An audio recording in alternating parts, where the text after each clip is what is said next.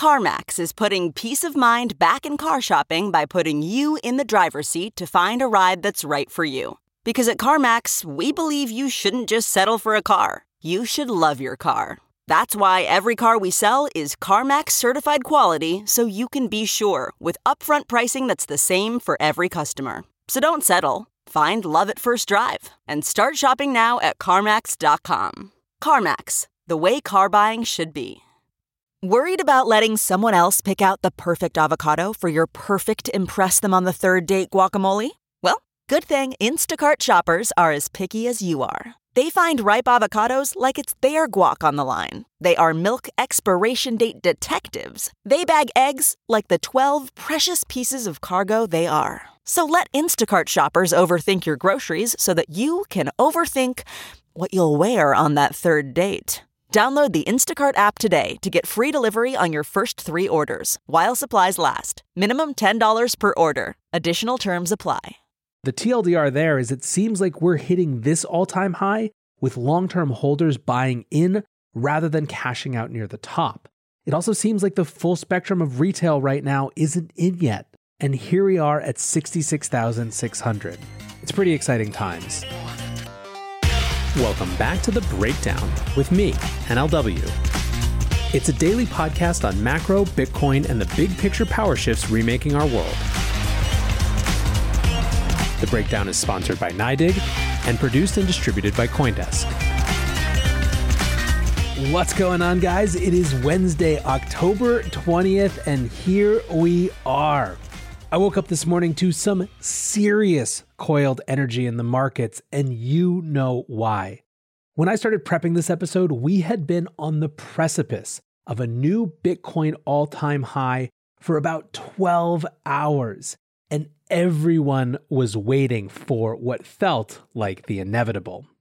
Now remember, the previous all time high was just under 65,000. It was 64,800 to 64,900, depending which exchange you are on.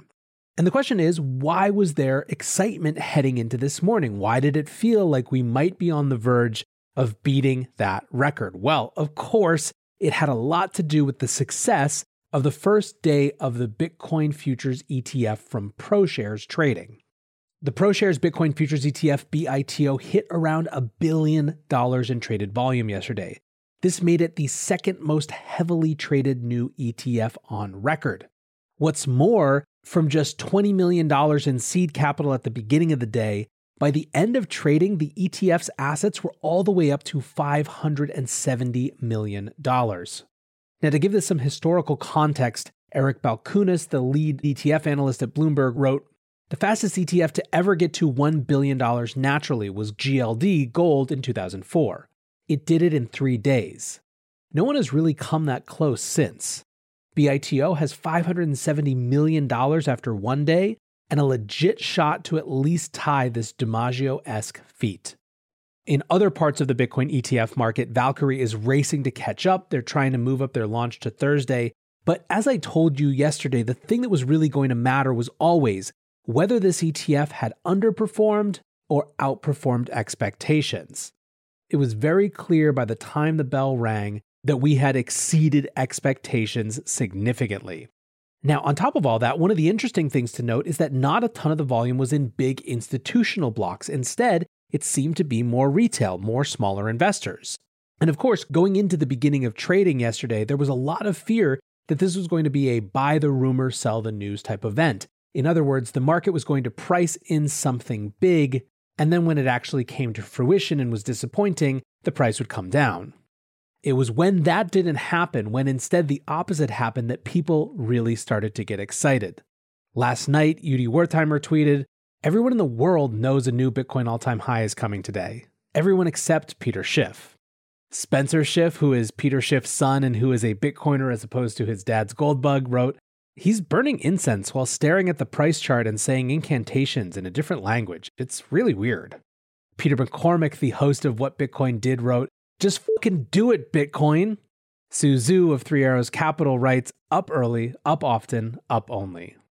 Others, meanwhile, were talking more about the significance of what a new all time high would mean in the face of this year's tremendous FUD and Just to remember where we were just a few short months ago, let's go back to May 22nd. Travis Kling tweeted then, You need to understand where we are in this market right now. We have the literal Pope sneak dissing Bitcoin. I've got class of 2012 traders telling me this is the most coordinated, multifaceted FUD campaign they've ever seen. Fear and greed index at 12. What happens if Bitcoin doesn't die?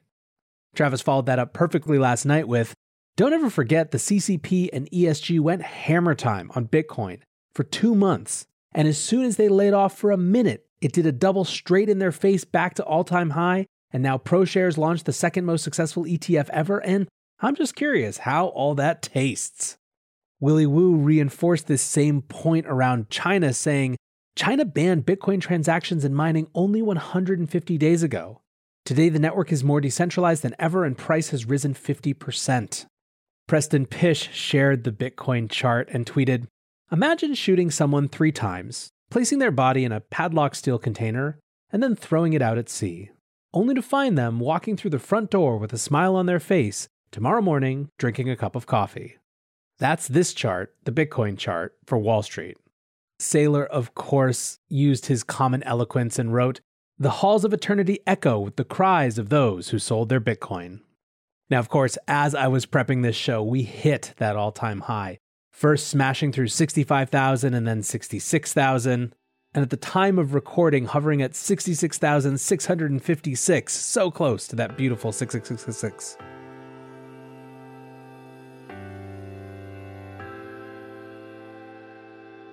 This podcast is sponsored by NYDIG, and they put out a research newsletter that's one of the best ways to track market insights and track the turning points of Bitcoin adoption. Sign up at NYDIG.com slash NLW.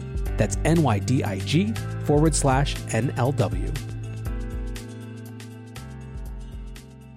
Others in the market have started to focus on what's next and how it relates to the coming global macro picture.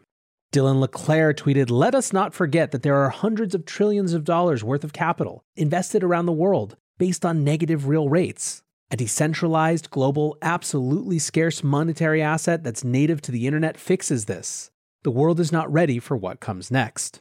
He goes on Europe has explicitly negative interest rates. The entire world has implicitly negative interest rates, nominal versus real.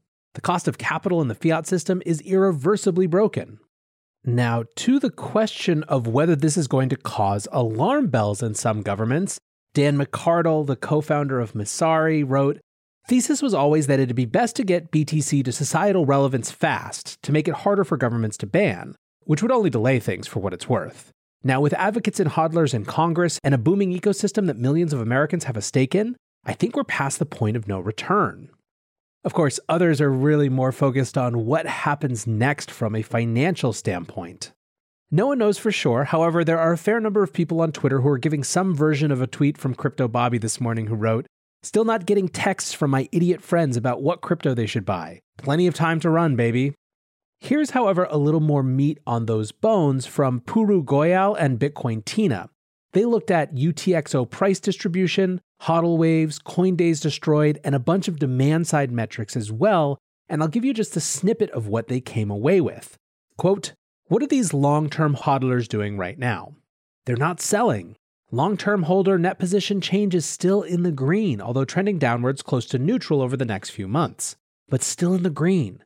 Typically in bull runs, you see long term holders sell into rallies. We saw the same behavior into our first rally of this cycle.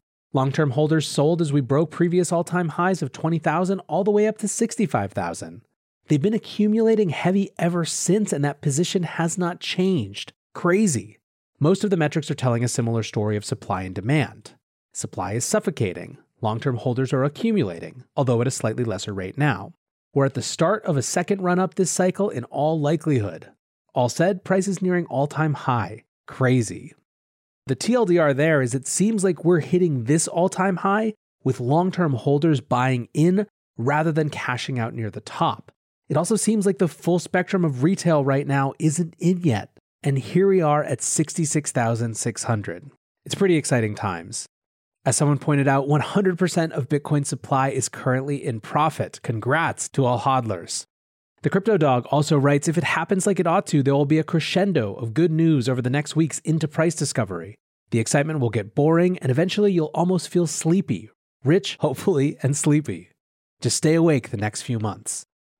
Look, I don't know what happens next, and I don't think anyone else can tell you either. There's going to be a lot of folks who are drawing comparisons now to 2013 and 2017, and that could certainly be. We certainly have many of those ingredients. I do think it's fair to say that there doesn't seem to be the full spectrum of retail involved yet, at least not from my DMs and text messages and all those highly subjective factors. But I will also say that every bull run is different with its own challenges, its own causes for concern. One thing that I will draw continued attention to is the complication of Facebook's new involvement in this space. Yesterday, as I mentioned on the show, Facebook's Novi wallet announced that they were going to do a pilot in Guatemala using the Paxos dollar, USDP. That caused the ire of a number of US senators. US Senators Brian Schatz, Sherrod Brown, Richard Blumenthal, Elizabeth Warren, and Tina Smith, all Democrats, by the way, sent a note ordering Facebook CEO Mark Zuckerberg to, quote, immediately discontinue the company's pilots of Novi and end its work on the Diem stablecoin project. Here's how Coindesk summed it up. The lawmakers said Facebook cannot be trusted to protect user data or manage a payments network, and that, quote, we urge you to immediately discontinue your Novi pilot and commit that you will not bring Diem to market. Diem, for its part, followed up and said, Diem welcomes the opportunity to engage with members of Congress on the robust controls we have spent two years building into our payment system. Unfortunately, today's letter from lawmakers to Facebook misunderstands the relationship between Diem and Facebook.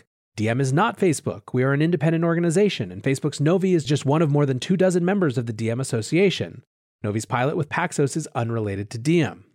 Now, it takes a lot to get people to defend Facebook on Twitter, but that's exactly what we saw. Ari David Paul wrote, Gotta protect those big bank oligopolies. Warren postures as anti bank and pro consumer, but mostly works to entrench the bank oligopolies against consumer choice. Novi isn't a decentralized cryptocurrency, but choice and competition are good. Now, we could spend a bunch of time talking about how silly it is that these senators don't seem to quite realize the difference between Novi the wallet and Diem the project. Although one could also argue that they understand quite clearly that there likely isn't as much difference as those projects would like us to believe. But either way, I bring this up in the context of this Bitcoin all time high just to remind us that there are many parts of this story yet to be told. In addition to the all time high, the only other thing that Twitter is buzzing about is that Facebook is apparently planning a complete rebrand to reflect Zuckerberg's growing focus on the metaverse. Who knows what type of regulatory ire that will bring our way? Given that the Libra announcement jumpstarted the entire modern wave of regulatory consternation around stablecoins and DeFi, it's probably worth keeping an eye on. Still, for right now, the story is the clear story. It's the all time high. It's Bitcoin punching through. It's Bitcoin fall happening exactly as so many expected it to. It's everything exciting that comes next. Until tomorrow, guys, stay safe and take care of each other. And let's fucking go. Spring is in full bloom. Are your finances? With the Chime Secured Credit Builder Visa Credit Card, you can build credit with everyday purchases and regular on time payments, all with no annual fees or interest. With Chime's Secure Credit Card, you can start improving your credit scores right away. Get started today at chime.com slash build. That's chime.com slash build. Chime feels like progress. The Chime Credit Builder Visa Credit Card is issued by the Bancorp Bank NA or Stride Bank NA members FDIC. Out of network ATM withdrawal and OTC advance fees may apply. Terms and conditions apply. Go to chime.com slash disclosures for details.